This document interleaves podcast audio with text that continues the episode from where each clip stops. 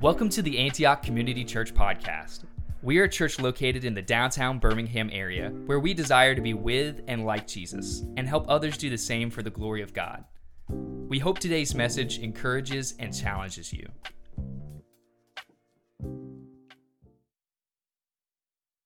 This is a reading from Galatians five sixteen through twenty-six.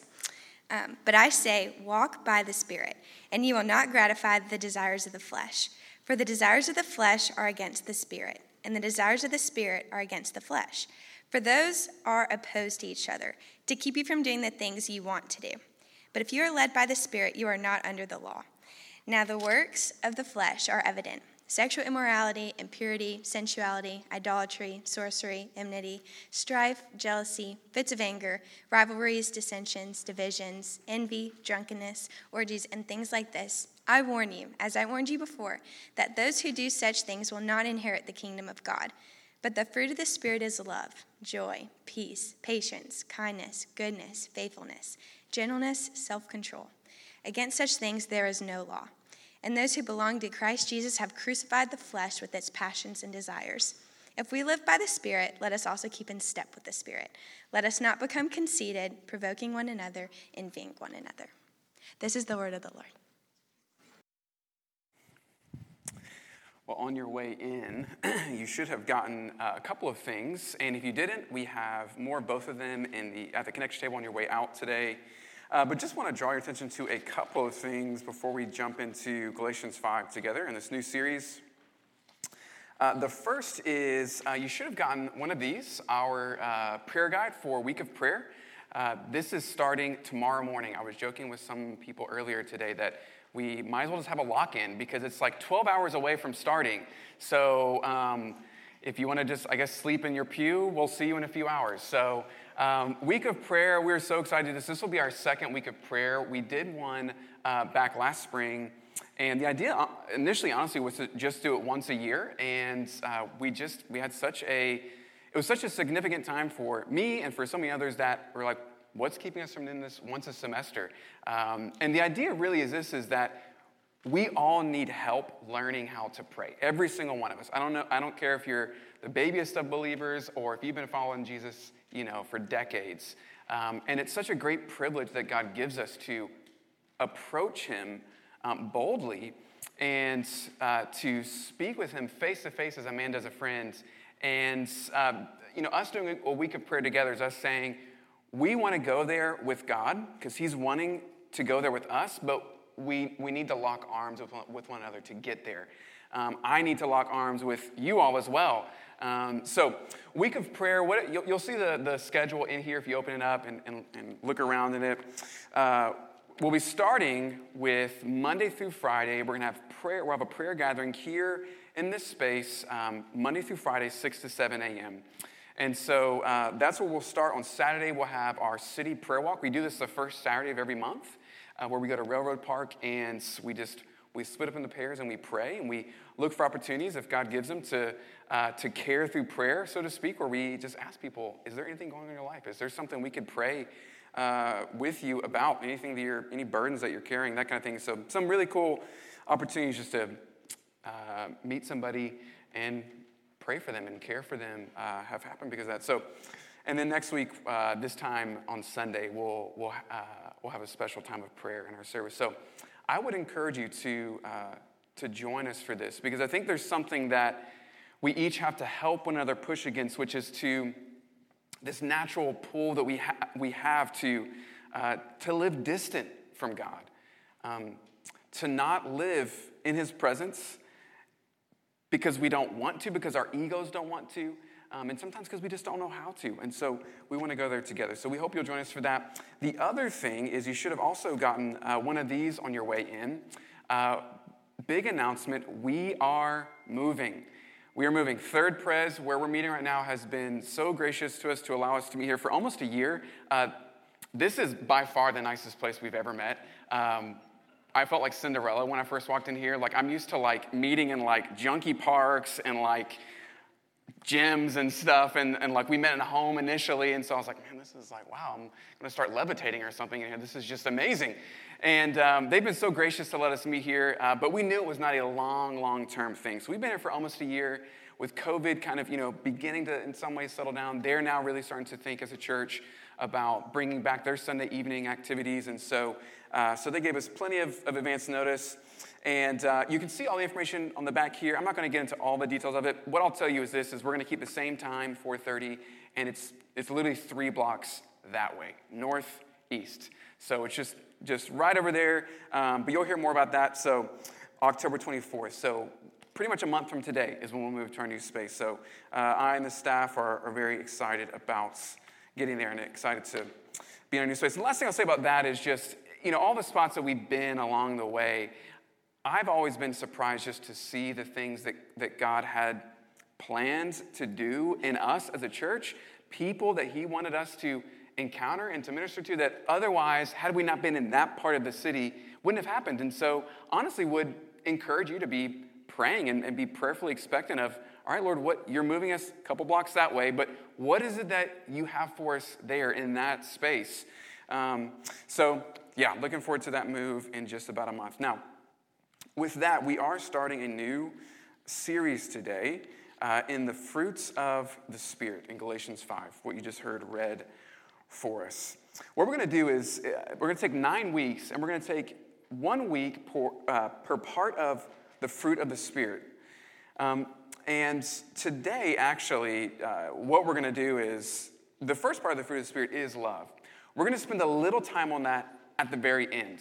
But as I was preparing for this, I kind of realized there's there's a there's quite a bit here uh, that's really important to grasp, not only just to understand this passage, but that that shakes itself down into the nitty-gritty, everyday moments of following Christ that um, that I think is um, some of it's not you know some of it's not as uh, maybe intuitive uh, or talked about as often. So, um, but so that's, we're going to spend a bit of time on some of the stuff surrounding the fruit of the Spirit. And then we'll spend the rest of the series kind of looking very closely at each part of the fruit of the Spirit. But today, what happens in uh, in this passage, and what I want you to begin thinking about is um, the common shared experience that we all have, myself included, of not being able to do the things that you want to do and doing the very things that you know you shouldn't.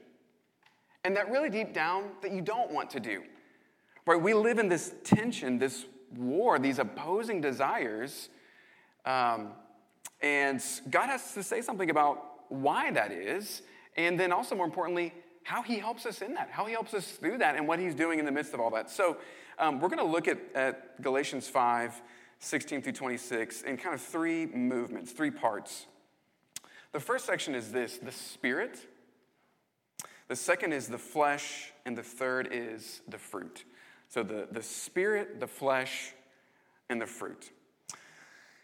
So the first section, the Spirit. Um, when you look at the very beginning of uh, this section in uh, verse sixteen, which is really where we're going to spend most of our time this, in this first section, the Spirit, verse sixteen. I'll read it again for us. It says this. But I say, walk by the Spirit, and you will not gratify the desires of the flesh.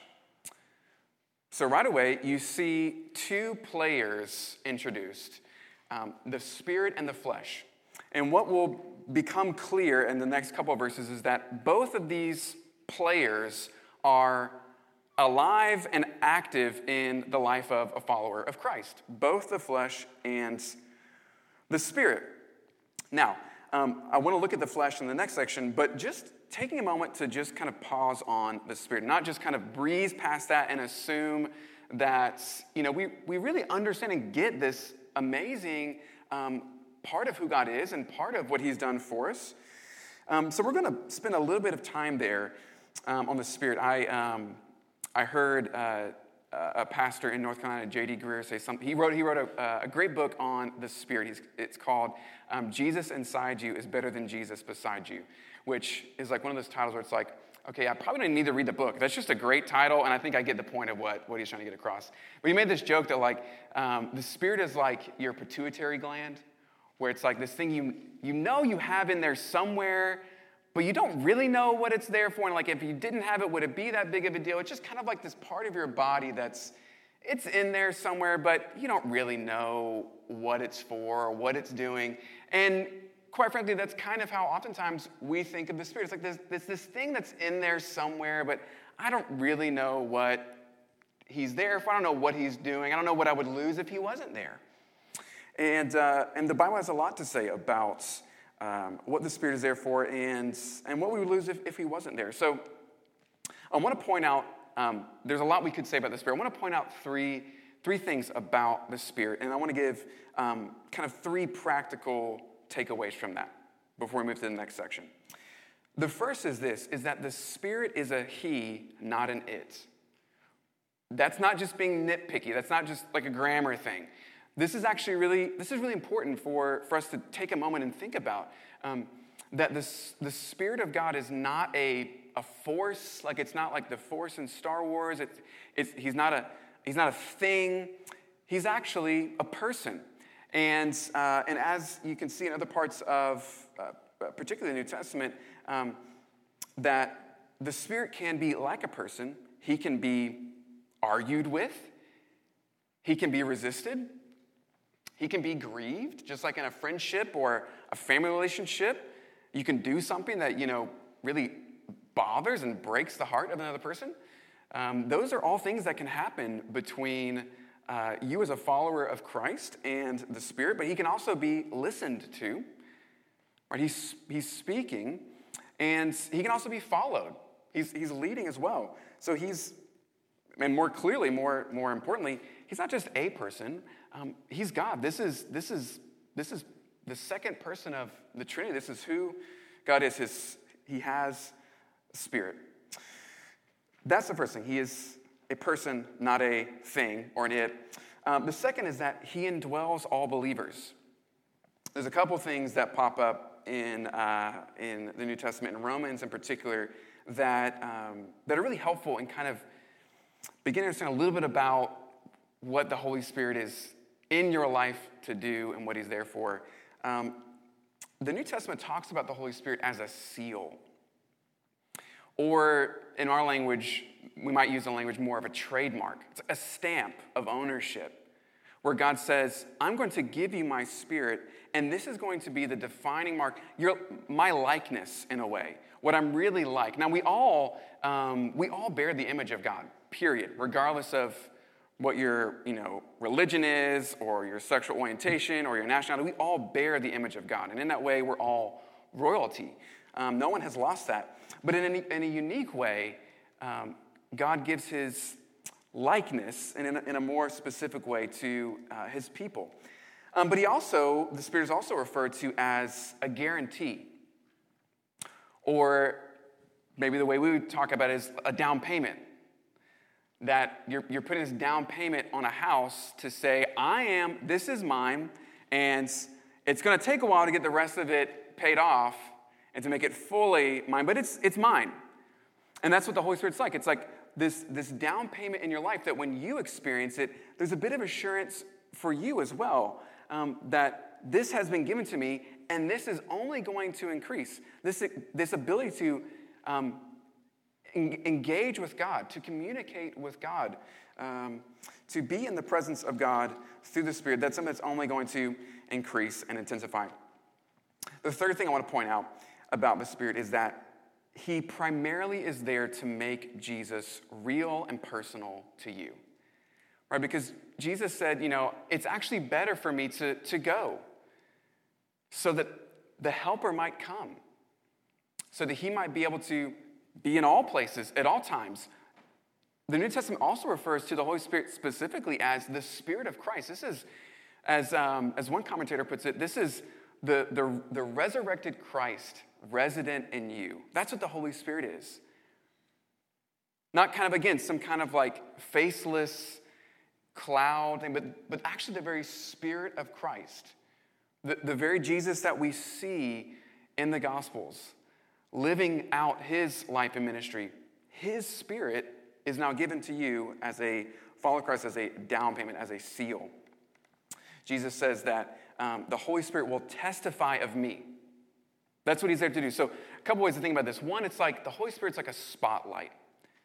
Right? He's not drawing attention to himself. Right? It's a, there's this kind of sense of like, you don't look in a spotlight. You look at what the spotlight is shining its light on to see it more clearly. That's what the Holy Spirit's doing. He's there to, to make Jesus not seem real, but be real to you, to be near to you. Um, but in another way, uh, the Holy Spirit's also kind of like music. It's kind of like he's the music of God in a way. In that, just like music, it, I mean, it does something to you when you listen to it. And different kinds of music do different kinds of things to you. Um, and if I was, you know, undignified, I would turn on some different kinds of music and do different, just whatever happens to me. And we could just all do whatever happens, you know, depending on where we're listening to, you know, jazz or classical or, you know, hip hop, or and just see what happens. We're not going to do that, but you can imagine, right? When you, you see people, it just it just happens, right? Just a few moments ago when we're we're singing, it just it kind of starts to move you. It just has that effect on you. And the Spirit of God is like that in a way. Now, right, he's not just there to kind of make you move and, and do everything, but there's a, there's like a specific song that he's singing. It's the, it's the song of Jesus that he's singing that takes the person, the character, the realness, the reality of Christ, and begins to make it a, a force in your life that begins to move you and change how you carry yourself and change how you uh, you live your life. So he's He's like music in a way. A couple of um, practical takeaways from just some of these, these kind of key pillar things about the Spirit is, um, first and foremost is that, and this is one important thing that Jesus wanted his disciples to, to hear before he left, was that the fact that God has given his Spirit to you means that he has not left you alone.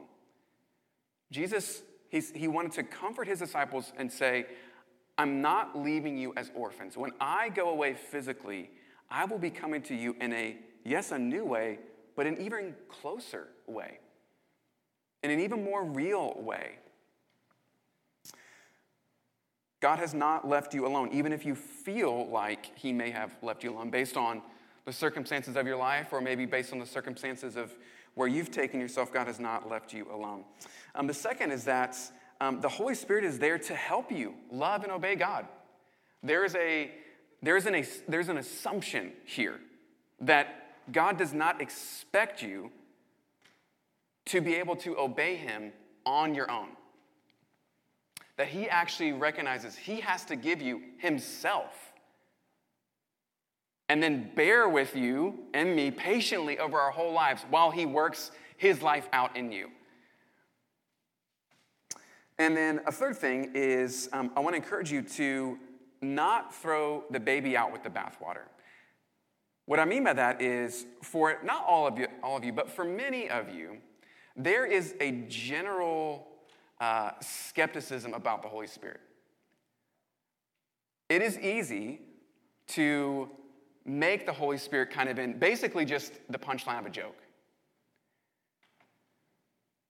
It's easy to just, because, rightfully so, the Holy Spirit, I mean, has been abused, right? Prosperity preachers who speak in tongues and, you know, fly around in million-dollar airplanes. And there's a sense of like, I don't, we see the, the abuses of the Spirit.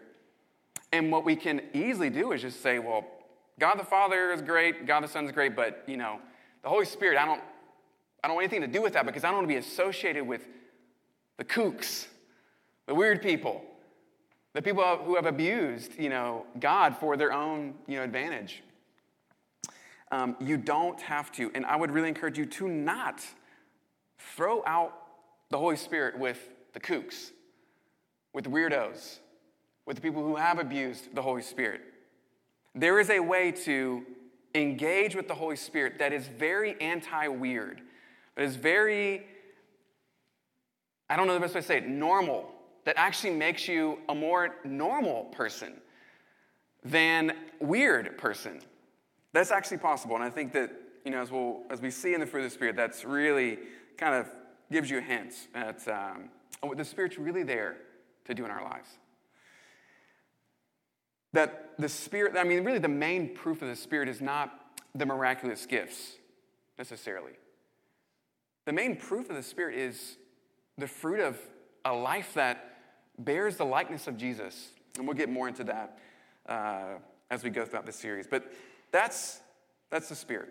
We see him mentioned right here in verse sixteen. He's introduced, but right alongside of him is introduced this other player. This other person in the other corner, the flesh. So we're in the second section now, the flesh. I'm going to read to you verses sixteen through eighteen. It says this, "But I say, walk by the Spirit, and you will not gratify the desires of the flesh. For the desires of the flesh are against the Spirit, and the desires of the Spirit are against the flesh. For these are opposed to each other, to keep you from doing the things you want to do. But if you are led by the Spirit, you are not under the law."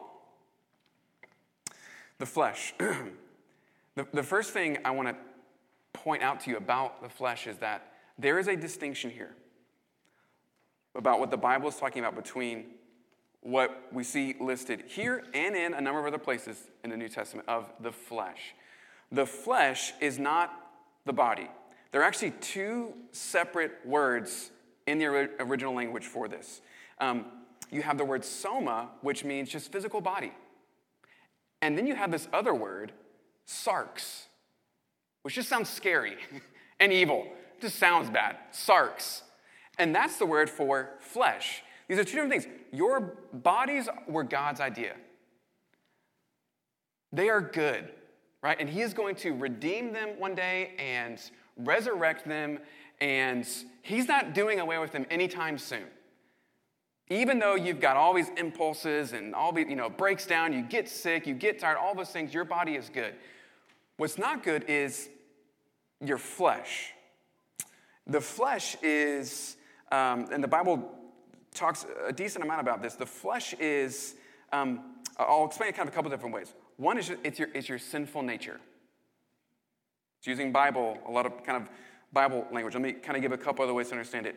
Your flesh is the you that tries to exist without God. Your flesh is, as other places in the New Testament talk about, it's your old man. If you've been made new in Christ, it's the old man. Romans eight seven specifically says this, um, that the flesh is hostile to God. There is a, and this is this is comp, this is not like, this is just the normal everyday experience for a follower of Christ. That there is a force within you that has desires that is actually at war with God and hates God. Let me just encourage you. There's nothing wrong with you. This is actually the norm, I mean, we have Galatians five here for a reason. That that is actually normal. That you haven't like missed some step or some piece in the puzzle. Actually, if you don't sense some sort of warring and battling, that's actually a sign that something has gone wrong. Maybe you don't actually know Christ and you thought you did. But there's no sense of like, there's no sense of living for yourself that that doesn't bother you. There's no there's no um, concern about uh, breaking relationship with God and breaking God's law. Um, that might be the problem, but the you know the the awareness of that force in you is is just being honest with with yourself. I want to read um, the next couple verses in here to, to show, you know, what, okay, so the, the works of the flesh. What, what does the flesh do? This kind of force in you that's uh, the old person. The works of the flesh, this is what the flesh does. Verse nineteen. "Now the works of the flesh are evident. Sexual immorality, impurity, sensuality, idolatry, sorcery, enmity, strife, jealousy, fits of anger, rivalries, dissensions, divisions, envy, drunkenness, orgies, and things like these." You, you see a couple categories there. I mean, it starts right out of the gate. The first three are about sexuality, which I think is common to the human experience, male or female. That's going to be one of the primary and first ways that sarx is going to raise itself up in you. Um, then you've got uh, a lot of relational words, which basically come, or sorry, I skipped a couple. You've got idolatry, sorcery. Those are basically um, religion. You know, you, the sense of wanting to use religion uh, to justify yourself. And you get a, a, just a long list of relational words, which basically have the center of uh, the flesh makes you the center of the universe. And so because of that, that's where all these divisions come from. That's where all this strife comes from, all these anger and rivalries because you're not getting your way, that people don't recognize that you're actually God in human form and you're the center of the universe and everything should revolve around you. And then it ends with, you know, basically substance abuse. Um, drunkenness and orgies. That's not talking about sexual orgies. That's talking about, like, basically just a drinking party.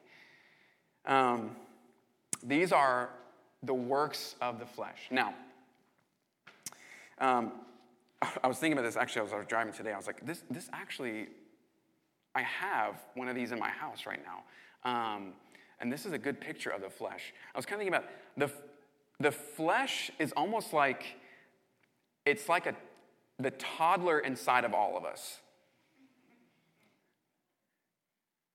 who wants to run around with their pants off, eating and drinking everything, putting their mouth on everything, and basically only says, mine, and I can do it by myself. That's kind of what the flesh is. It's your inner toddler. Now, something that I learned this week studying this that I, I had never seen before, I'd never really made much of, uh, but I actually think is really key to understanding this passage is, is right before this in verse eighteen. It says, but if you're led by the Spirit, you're not under the law. So assuming that if you aren't led by the Spirit, if you are living in the flesh, you are under the law. What in the world does the law have to do with? First of all, the law is, quite frankly, a confusing concept in the Bible. It's used like a ton of different ways, and it takes a lot of kind of work to figure out what even, which of the ways is it being used. Um, and so honestly, when I've just read this in the past, I've just kind of like, oh, under the law, yeah, Bible word, all right, on to the next thing. But um, when I was studying this week, I, I saw something here, and it's it's really helped me personally, not just understand, but, but really, uh, I think, take a step closer to walking by the Spirit. Um, this idea of living under the law is this, is that living under the law is when you want to be your own savior. When you want to say, I did X, Y, and Z, and that's why I'm good. That's why I'm, as the Bible would say, justified, declared right, validated, accepted by God and other people and myself, right? This is actually saying that you can actually do the whole other side of the spectrum. You can try to justify yourself not by being a good religious person, but actually by living in the flesh.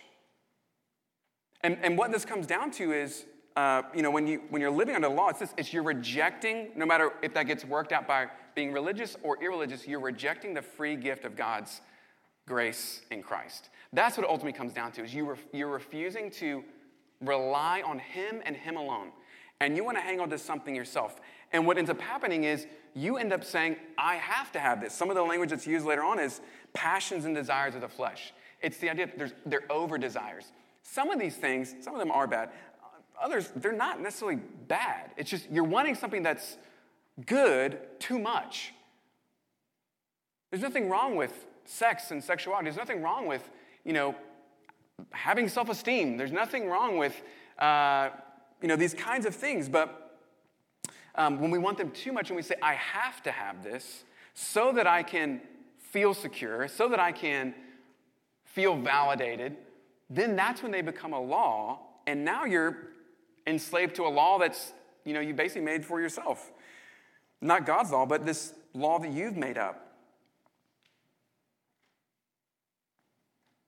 But it all comes down to not trusting that God is actually good, God is for you, and that he actually has everything that you truly need and long for in himself. And so we want to find it in other ways, and it ends up getting worked out in all these, these various ways.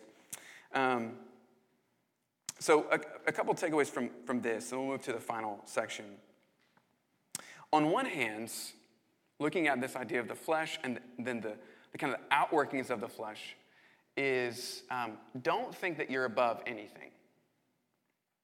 It's easy to look at this and think, oh, well, you know, I might be tempted with, I don't know, drunkenness, but I'm not tempted with sexuality. Or I might be tempted with, you know, um, tempted with sexuality, but I'm not tempted with, you know, anger. I'm not an angry person, right?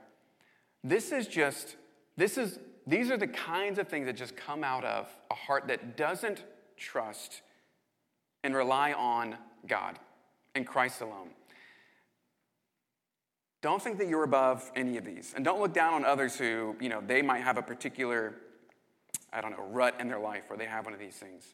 But on the other hand, don't lose hope. Because it's easy to, you know, especially if you are a follower of Christ and you're like, I am stuck. I'm stuck in some part of this that's listed right here.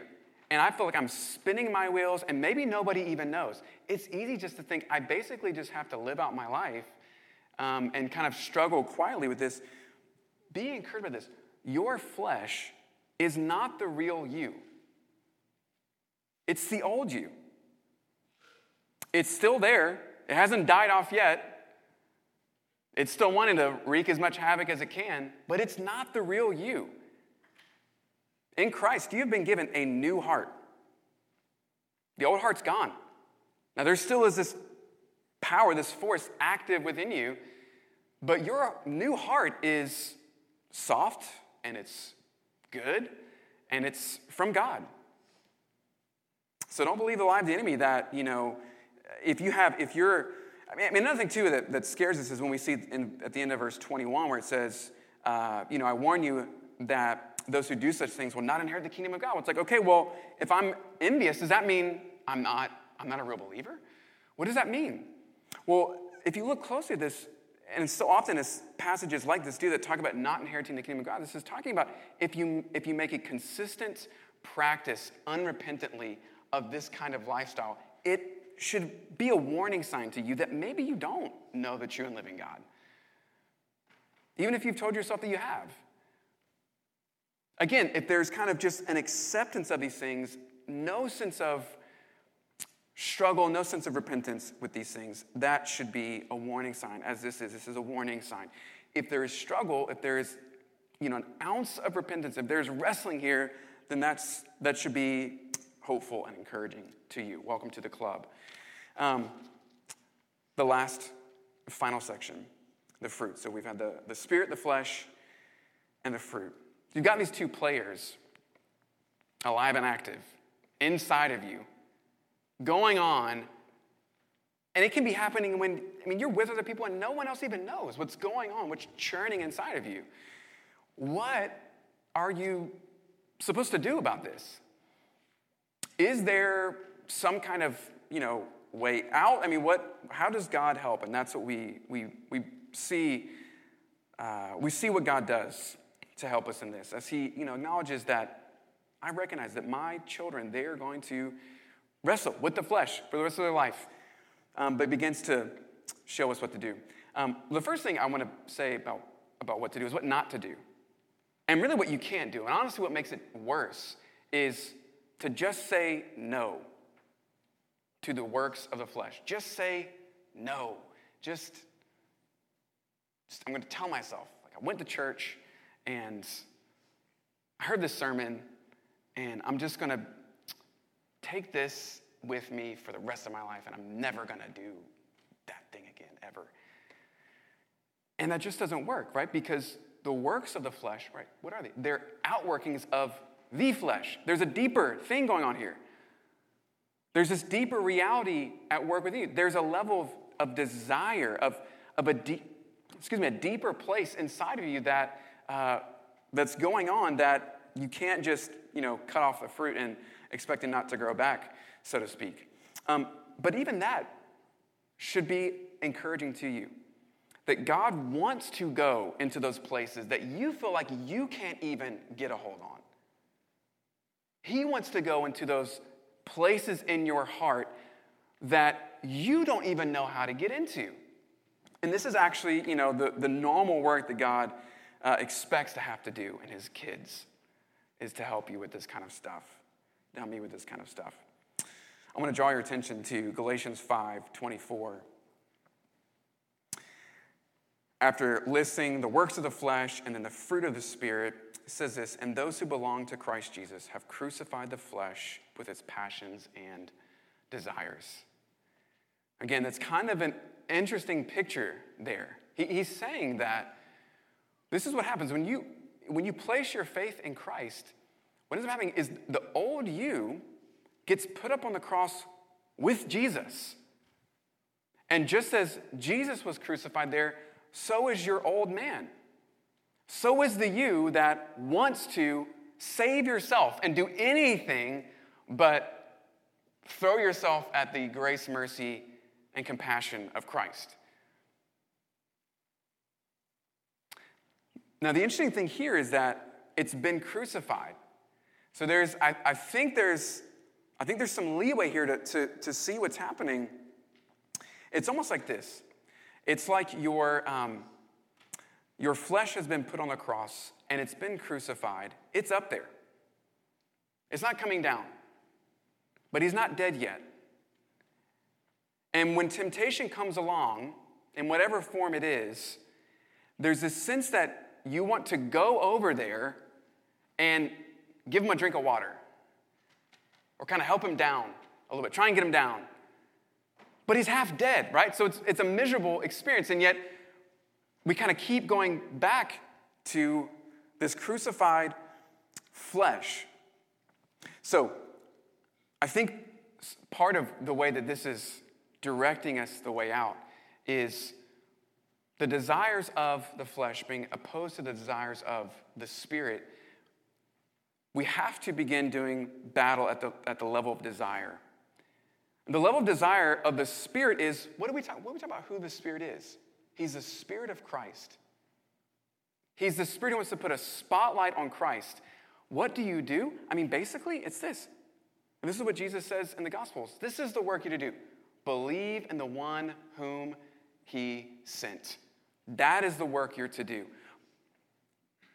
Believe that the finished work of Christ is not enough to only forgive you, but to actually create a whole new, new life for you that's actually desirable to live and is not a just pure sacrifice.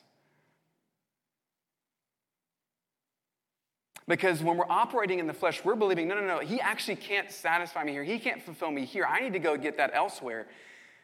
And the Spirit wants to direct us to, no, look at Christ.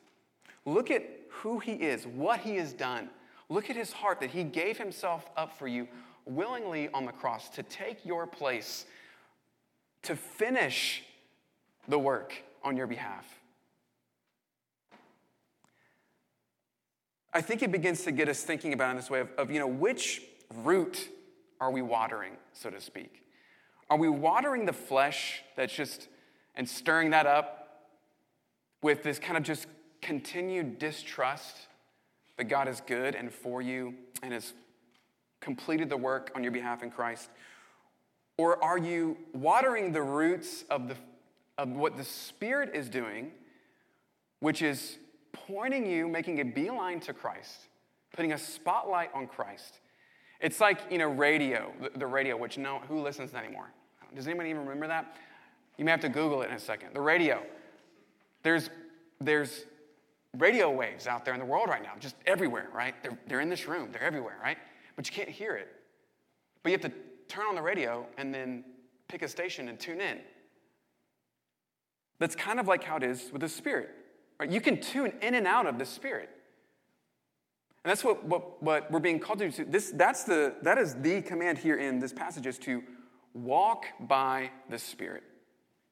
When you notice the works of the flesh and things like this popping up in your life, that is proof to you that you are disbelieving God. And you need to in that moment, in community, bring those things into the light with God and your brothers and sisters, and do the work which God has called you to do, which is to believe. Believe in Christ again and again and again. It's, I think, much like this, um, this, this experience of following uh, and being led by the Spirit. It's, it's kind of like a sailboat in that, you know, a sailboat isn't powered by itself. And yet at the same time, if, if you don't know how, like, I don't know how to sail a boat. Um, I don't think if I got out there without any help or experience, I would go anywhere. There's a sense of which it's active and it's passive, right? It's active in that you set yourself up so that when the wind does blow, you're moving. And you know it's the wind that's, you know, directing. And so it is with the Spirit. To put yourself in places, as the as church history calls it, the means of grace. Things that are like faucets that turn on the living waters of, of God's presence, the word, prayer, um, community. Um, those things in particular are things that the Spirit of God makes use of to help you as you do battle with the ever-present and yet dying flesh in your life. The very first thing um, that is present in the fruit of the Spirit as we wrap up is, um, and I told you we're going to get to it, is love. I want to make a connection here as we as we turn our attention to communion. I think it's it's telling that the first part of what starts to sprout, what starts to grow slowly but surely in your life as you begin to trust that Jesus is for you, that his work is finished, his sacrifice is sufficient. The first part of what begins to, to show up is love. Like, that's the whole atmosphere of who God is, of his relationship with you, and how that affects our relationships with one another.